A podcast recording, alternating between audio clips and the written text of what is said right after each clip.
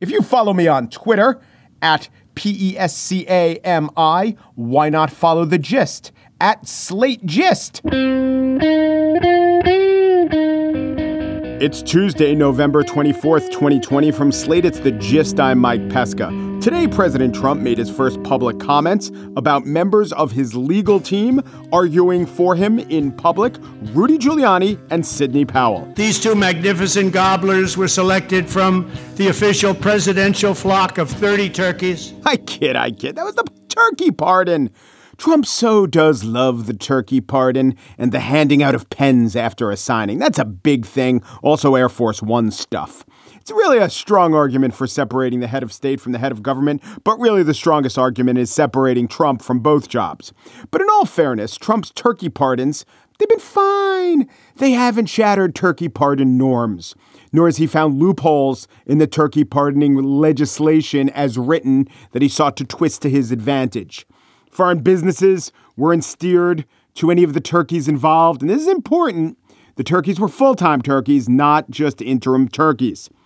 But there was, and perhaps you've noticed this, so much else of the Trump administration in which he acted less nobly, less presidentially. Oh, I'm sure you remember and will remember for a while to come the big ones Charlottesville, kids in cages, even the tax cuts. But here on the gist, what we really want to do is mark our history and keep alive the memories of the deeds, the statements, the attitudes of President Trump and his coterie. We will hearken back not to the truly appalling or the most egregious, but the routinely incompetent, the anodyne ridiculous, the nexus between the quotidian and the cringeworthy. I've been keeping a list as a little note to self that I call, Hey, remember when? in an effort to not forget and keep alive the tales and stories of this overmatched, shiftless, and deeply, deeply stupid administration.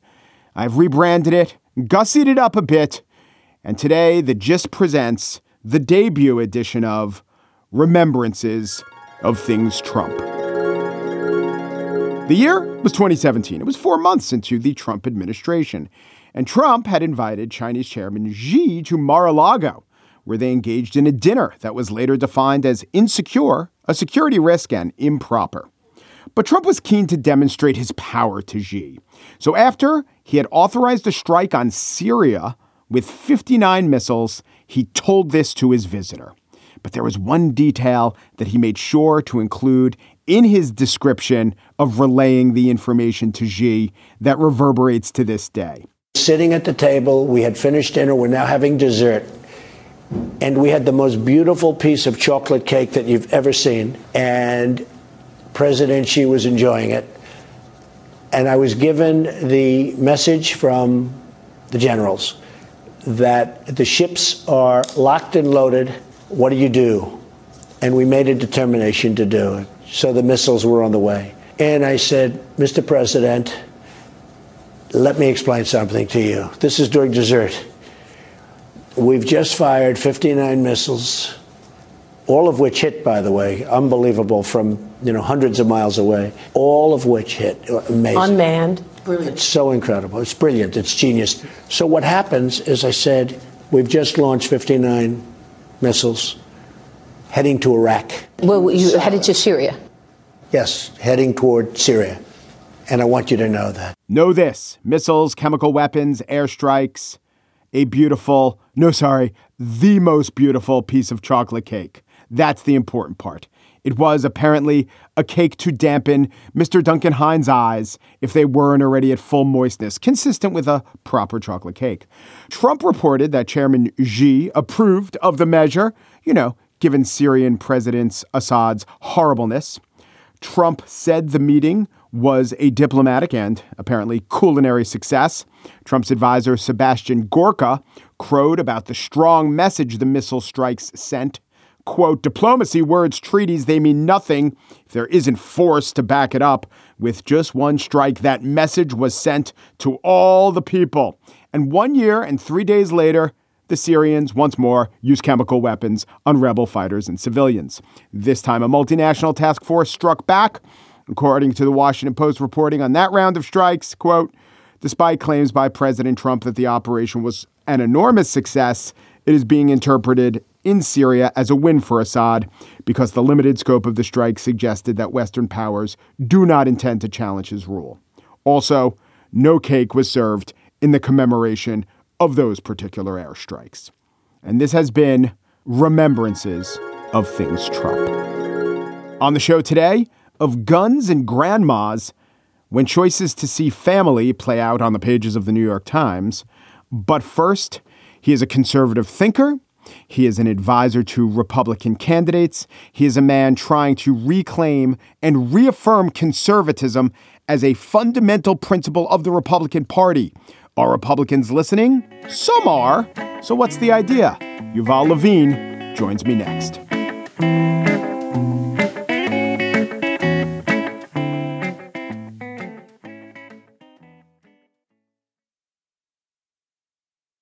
On election day, or depending when you saw it, election night, in the New York Times, which once had a great op ed section and still has an op ed section, Yuval Levin wrote an article called Either Trump or Biden Will Win. True, though, that remains to be seen, but our deepest problems will remain for politics to function. We need to act at the local personal level. It's in piece with what Levin has been arguing for many years. Levin is a scholar at AEI, is the editor of National Affairs, and I have to say, I saw a reference to him in the New York Times as advising Republicans in this moment about setting their policy agenda. Yuval, welcome back to the gist. Thanks very much for having me. So you're a conservative, and you acknowledge, I think I read in Politico, you did a reckoning of the Trump years, and you acknowledge that one thing he said was true, which is that it's the Republican Party, not the Conservative Party. And for too long, conservatives kind of thought of themselves as so intertwined with the DNA of Republicanism that they didn't have to question it. But Trump shows that that's not true. So now that Trump is, let's hope, shuffling off the stage, what does conservatism, when it looks at itself, what are the challenges about what it has to say to America and to the Republican Party? Well, yeah, I think one of the lessons of this period for conservatives is to remember that we are a faction within a coalition, that a political party is unavoidably a coalition. The Democratic Party has always been, I think, a little better at understanding itself explicitly as a coalition. And Republicans have tended to think that we actually kind of all share a set of views, uh, that there's a kind of general economic libertarianism combined with a broadly stated social conservatism um, together with a kind of uh, anti leftism and a belief in the private economy, and that's the Republican Party. I think it makes more sense to think of the Republican Party as consisting of discrete factions that emphasize these different things, and that among those factions, and very powerful among them lately, is a populist faction that actually speaks to a lot of the core voters of the party much more powerfully than conservatism. And conservatives have to think about what it is we're asking of the party and what it is we're offering it um, in a different way in light of Trump, in light of Trump's rise in 2016, but I think unavoidably also in light of the four years that have followed. And so that leaves conservatives asking, what do we have to offer and what do we want in return? I think that's really the question for the coming years. And a lot of that has to be laid out in terms of policy, which just mm-hmm. hasn't been how the Republican Party has been talking with itself for these last four years. So there's a lot of work to do. So I'm sure what you want, what conservatives want, is for their policy ideas to be adopted. And what they really want is for their policy ideas to be adopted, not just snuck in, but to actually be embraced by the masses of America. And if not that, at least the masses of the party. So do you look at the populist part of republicanism as in keeping with some conservative ideas? Or do you look at it more like as, you know, in opposition or standing to the side of conservative ideas, but you can find a way to convince the people who are most motivated by populists or populism to go along with your ideas or to maybe not reject your ideas? It's a great question and a challenging question. I think the answer is yes. That is, it is both of those things, and it depends on how we understand what populism emphasizes. Um, to the extent that you understand populism in terms of what it is against, and especially to the extent that it is against the establishment or America's core institutions, then it's clearly in some tension with conservatism. Conservatism in a free society uh, exists to defend core institutions and to stand up for what they do and for what they offer and for the need to preserve and conserve them. At the same time, though, that means, especially in our kind of free society, that conservatism is resistant to the notion of uh, technocratic elite rule, that it is skeptical of, uh, of, of, expertise at some level, um, and that it wants to sustain the traditions of our society. That means that there's a lot of common ground between populism and conservatism. And it makes sense that there is a populism of the right. That is, there's a populism that is anti left. And mm-hmm. right. I think that's the best way to understand Trump's kind of populism is that it is anti left. Conservatives are certainly anti left, but we also have a, a, positive agenda, something we actually want to, to achieve. And that's not always in line with what populists are after. So there's a tension here. And I think that where, where the right becomes anti institutional, where it allows itself to become hostile to America's core institutions, which has certainly happened in some important ways in the last four years, then I think conservatives have to resist that and push back against it. An anti institutional right becomes alienated, becomes dispossessed, and becomes, I think, hysterical and fearful about the fate of our society, comes to argue that it, we are at the edge of an abyss and the left is about to destroy everything. I tend to think that all of that is just not true and that what the right can offer instead is a reason to recommit to our core institutions, to constitutionalism, to federalism, to civil society, that can address some of the problems that populists are worried about. But it's not fundamentally populist. I mean, that tension is very real. So, what you're arguing for is the elite institutions that, I don't know, let's just use shorthand, are maybe more conservative elite institutions, like, say, yeah police departments. You see the natural fit with the Republican Party, but elite institutions that certainly skew more liberal, like the academy and the press, well, it's a ripe target. And maybe you don't go as far as, you know, the hordes of Trump supporters in your loathing and hatred of them. But someone like you, most conservatives have a suspicion of those institutions. But what I see happening is that there's no regulator, there's no limit to the suspicion as expressed by Trump and the populists. So you don't only get, you know, the New York Times goes too far or Oberlin College's gender studies department is ridiculous. You get a wholesale assault on truth and facts and knowledge. It's a very, it seems like, it seems hard.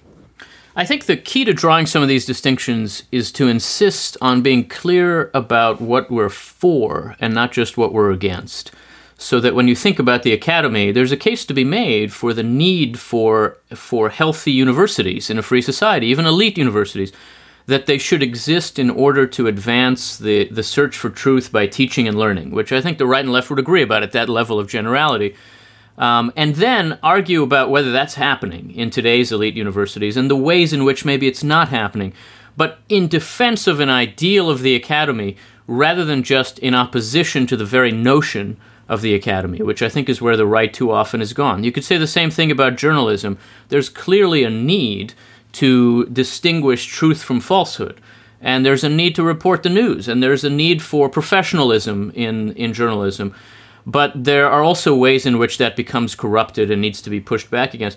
If we forget what we're for, and we only see these institutions as arenas that the left is using to dominate society, then we become incapable of drawing distinctions and of knowing where to stop and where to start.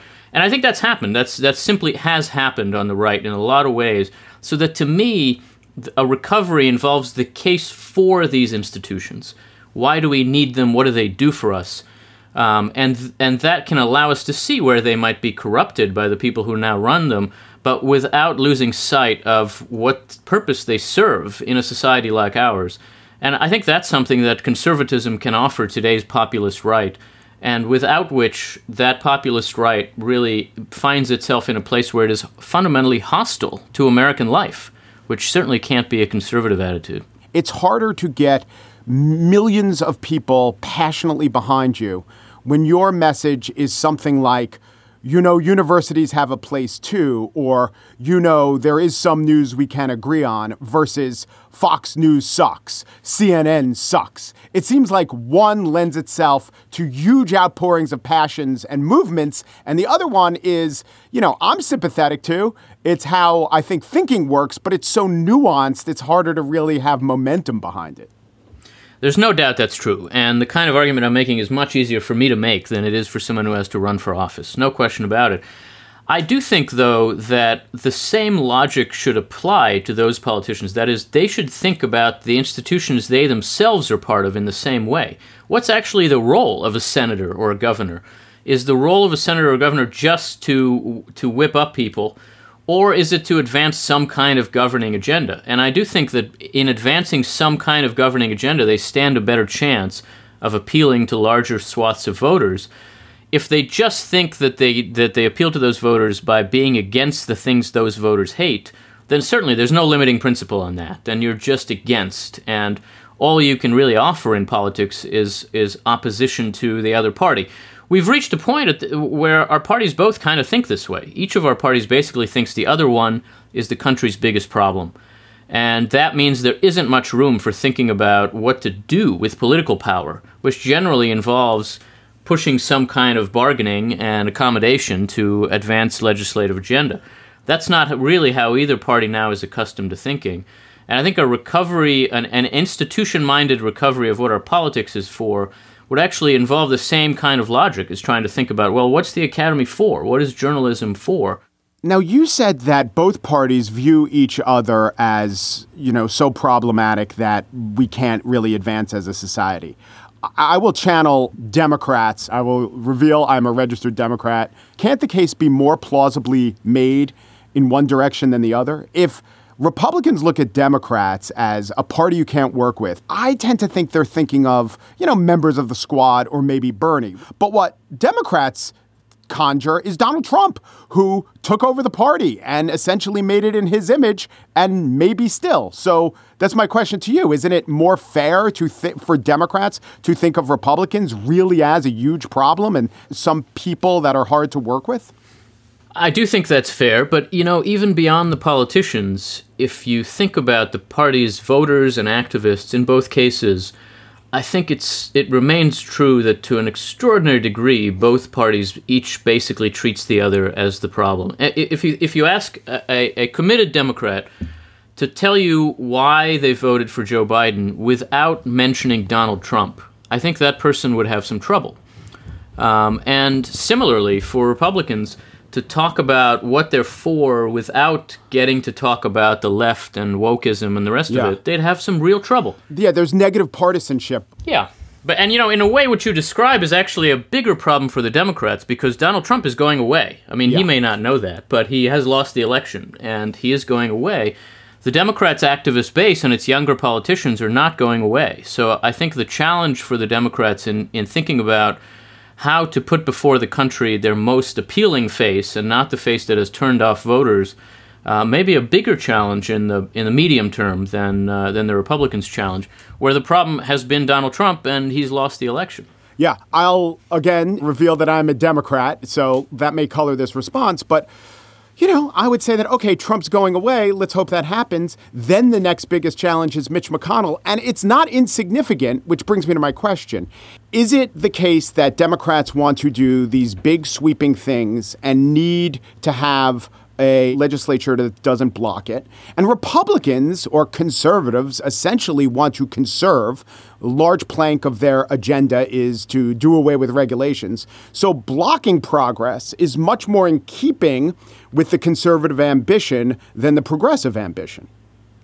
Well, I think there's some truth to that, but if you think about what did Republicans want out of the Trump years, I think they wanted a whole variety of things that they did not get. They mm-hmm. wanted changes in immigration law, they wanted to re- repeal Obamacare, they wanted, I think, much more done in terms of religious liberty and even deregulation. They weren't able to do that, in part because of the chaos around Trump, in part because of their own attitude toward politics and toward legislating, in part because of Democrats, of course. And so I, I, do think both parties have an agenda, but it's certainly true that the Democrats' policy agenda is more sweeping and broader and would require large legislative majorities that this election at least didn't give them. What do you make of this period that we're in now where Trump is not admitting defeat and many prominent Republicans are giving, well, Ben Sasse uh, pretty much laid into him, but many prominent Republicans are not calling him out for that? Will this hurt the party and the future of uh, the, conser- the conservative movement of communicating ideas? Yeah, I mean, look, I, I think it's hard to say if it'll hurt the party in the long term, but I think it is evidence of a kind of corrosion of the party's internal political culture. Um, the idea that everybody thinks that, that Trump himself and his voters are somehow just too sensitive to be able to be disturbed here, and you can't just say, look, the election's over, you lost the election, it happens. Um, and nobody feels like they can just say that to their voters. They're wary about saying President elect Biden when it's perfectly clear how the election has gone. I think that reflects very poorly on, on the politicians involved. I guess I suspect the party won't really pay a long term price for that, but I think that it's indicative of a problem that isn't going away a, a, a, sense of who the party's voters are and what they want that is going to distort the way that Republican politicians approach their jobs for some time to come. And you know, it it just speaks poorly of them. I mean, I I, I just think they need to be better than this. It's it's that simple. Yuval Levin is a scholar at AEI. He is the author of A Time to Build From Family and Community to Congress and the Campus How Recommitting to Our Institutions Can Revive the American Dream. Yuval, thanks so much. Thank you very much.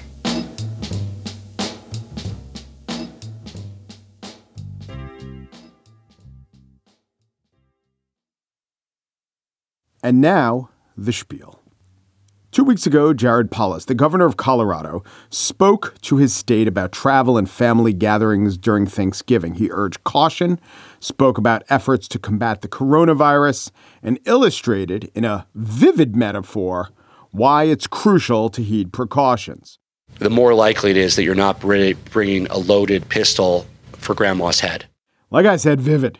So vivid that it's not just the lead quote in this particular piece of journalism, but in a takeout section of the New York Times, in which their tech columnist Farhad Manjoo grappled with the question of how to spend Thanksgiving using qualitative and quantitative reasoning. Manjoo demonstrated that his small COVID circle was actually bigger than he thought, and yours and mine could be too. He discussed his efforts as an amateur contact tracer and brought to light details that brought home how truly unisolated we all are, even if we think we're playing it safe.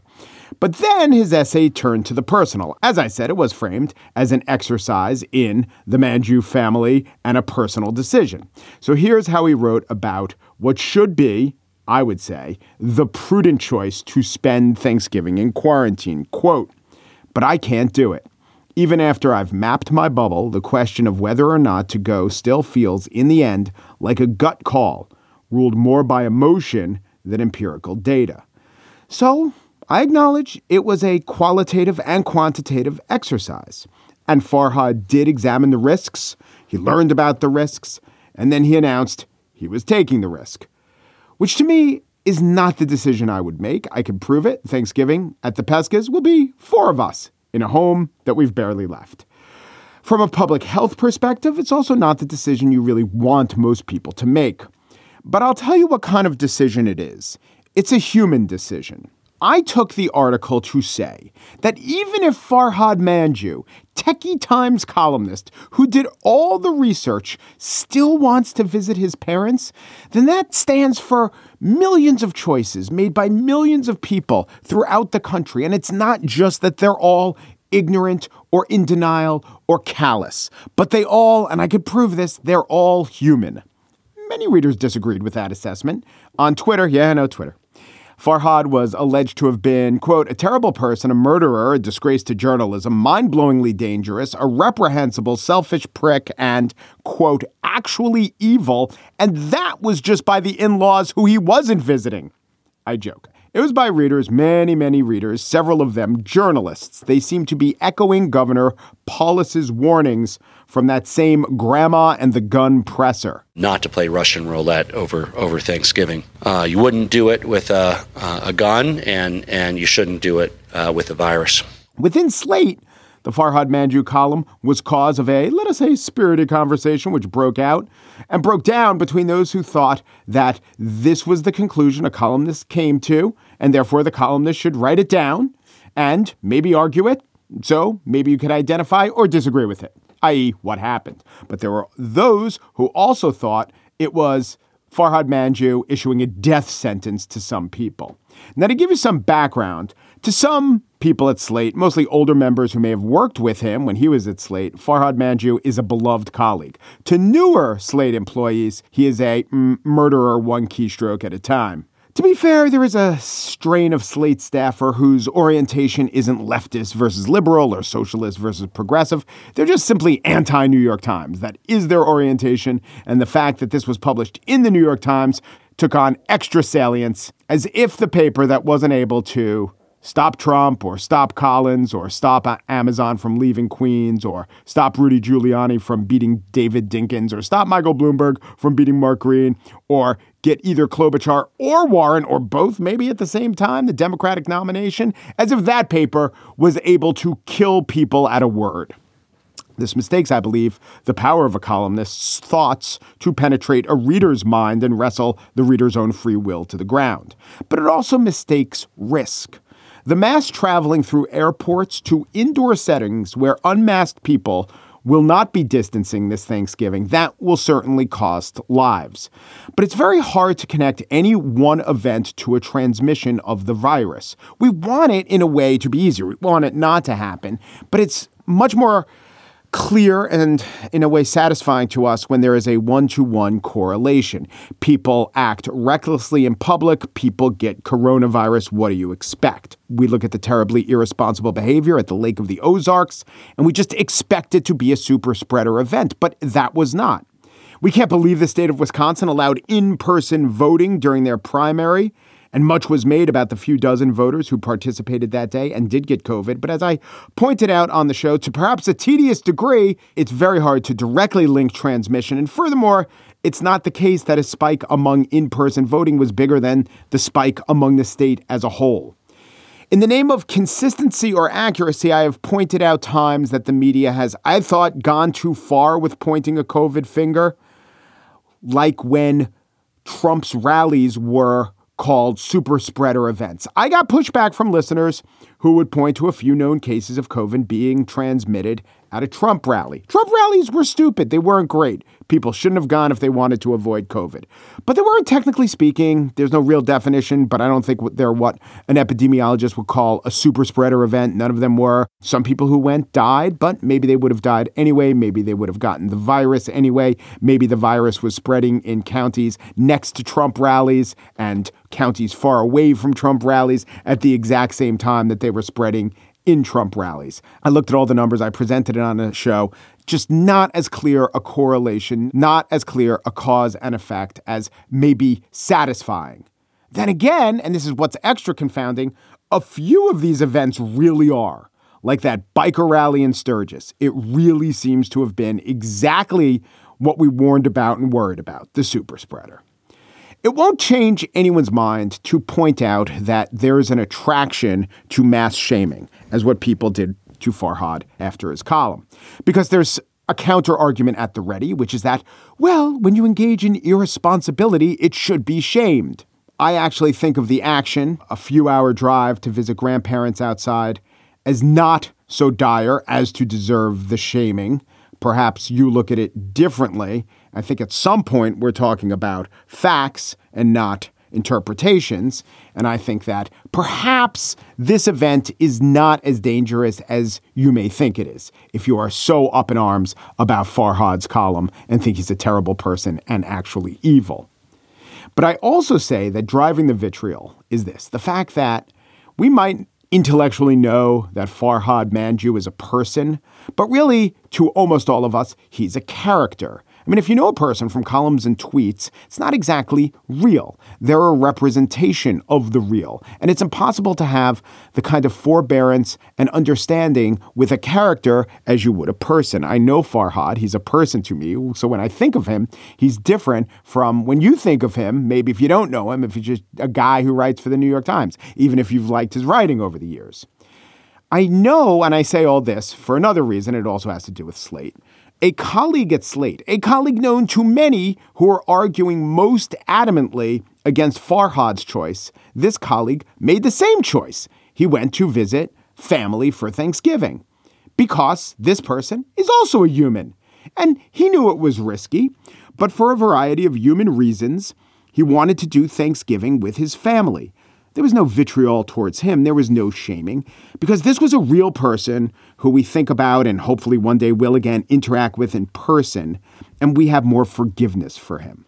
With a columnist slash character, there's no reason, there's no benefit to having this forgiveness. Who are we demonstrating this forgiveness to?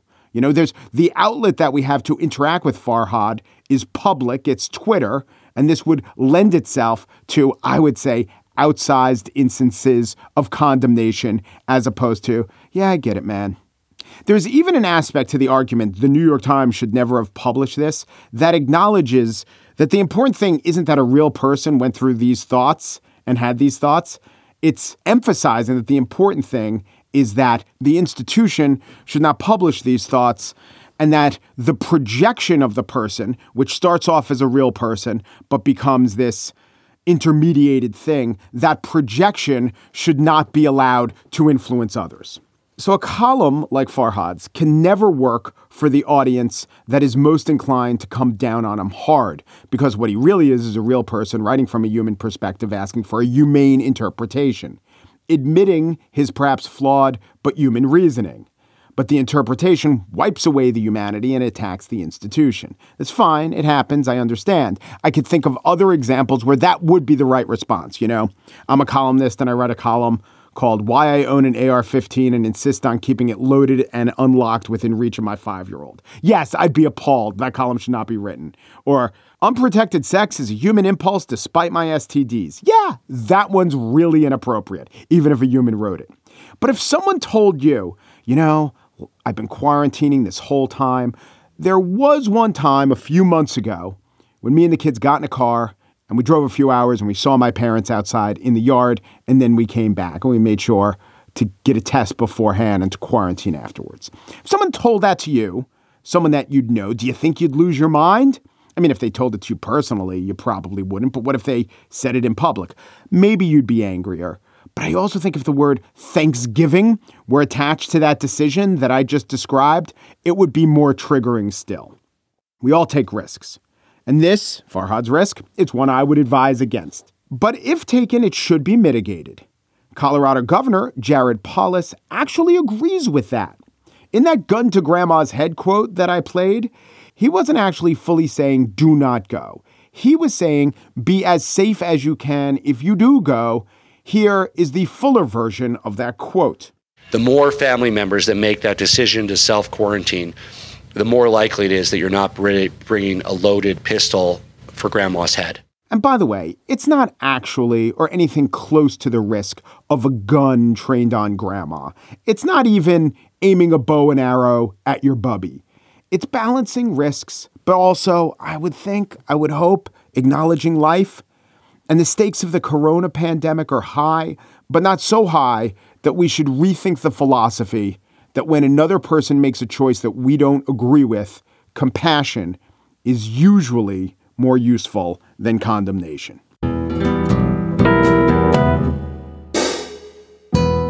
And that's it for today's show. Margaret Kelley produces The Gist. She wanted to brand Remembrances of Things Trump with the alternative translation of that Marcel Proust work. In Search of Lost Time with Barron. Lori Galarreta produced The Gist today. She suggested for that segment, Dumb Man Does Dumb Stuff, a Donald Trump retrospective. Alicia Montgomery is executive producer of Slate Podcasts, which is why she very much wants us to recall the time he called Thailand Thailand, but I don't know if that rises past the level of garden variety dopiness. The gist. Oh, and for the record, Today's pardoning went like this The turkey named Corn was officially pardoned. His associate Cobb got off with time served. And Roger Cohen will get an afternoon time slot on the Sinclair Broadcast Network. Umperu depru, Duperu, and thanks for listening.